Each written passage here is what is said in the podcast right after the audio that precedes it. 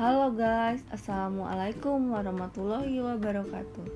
Kenalin nama gue Evita Putri Aprilia. Gue mahasiswa Gunadarma jurusan Ilmu Komunikasi semester 3 Di sini gue dikasih tugas dari dosen gue untuk membuat podcast dengan tema komunikasi antar budaya di lingkungan keluarga. Jadi langsung aja dengerin podcast gue. Pertama-tama gue mau ngenalin dulu orang tua gue dari ayah gue.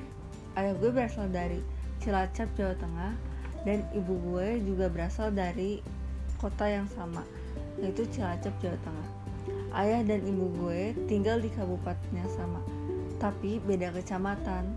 Kalau ayah gue tinggal di kecamatan Cimanggu dan ibu gue tinggal di kecamatan Karangpucung meski mereka satu kabupaten tapi bahasa yang digunakan nyokap dan bokap gue agak sedikit berbeda.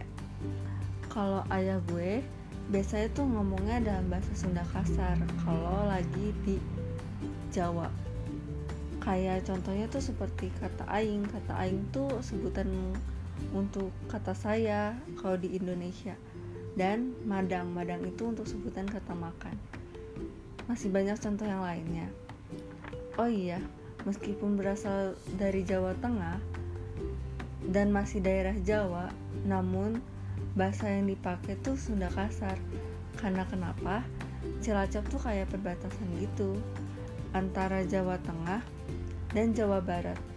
Terus kalau misalkan ibu gue, ibu gue tuh bisa ngomong bahasa Jawa, Jawa halus maupun Jawa kasar, Sunda kasar pun juga bisa. Karena kenapa dia bisa? Karena almarhum kaki gue asalnya dari Solo Jawa Tengah. Jadi ibu gue tuh bisa bahasa keduanya. Kalau pas lagi ngomong sehari-hari sama ayah ibu gue mereka tuh ngomongnya kadang pakai bahasa Indonesia kadang juga pakai bahasa Sunda. Tergantung sama mereka masing-masing sih terus kalau misalkan lagi ngobrol sama gue maupun sama adik gue sih mereka ngomongnya pakai bahasa Indonesia. Dikarenakan gue jujur nggak bisa bahasa Sunda walaupun gue orang uh, Sunda Jawa. Begitupun sama kayak adik gue. Jadi mereka tuh nyesuain bahasanya karena kita tinggal di Depok.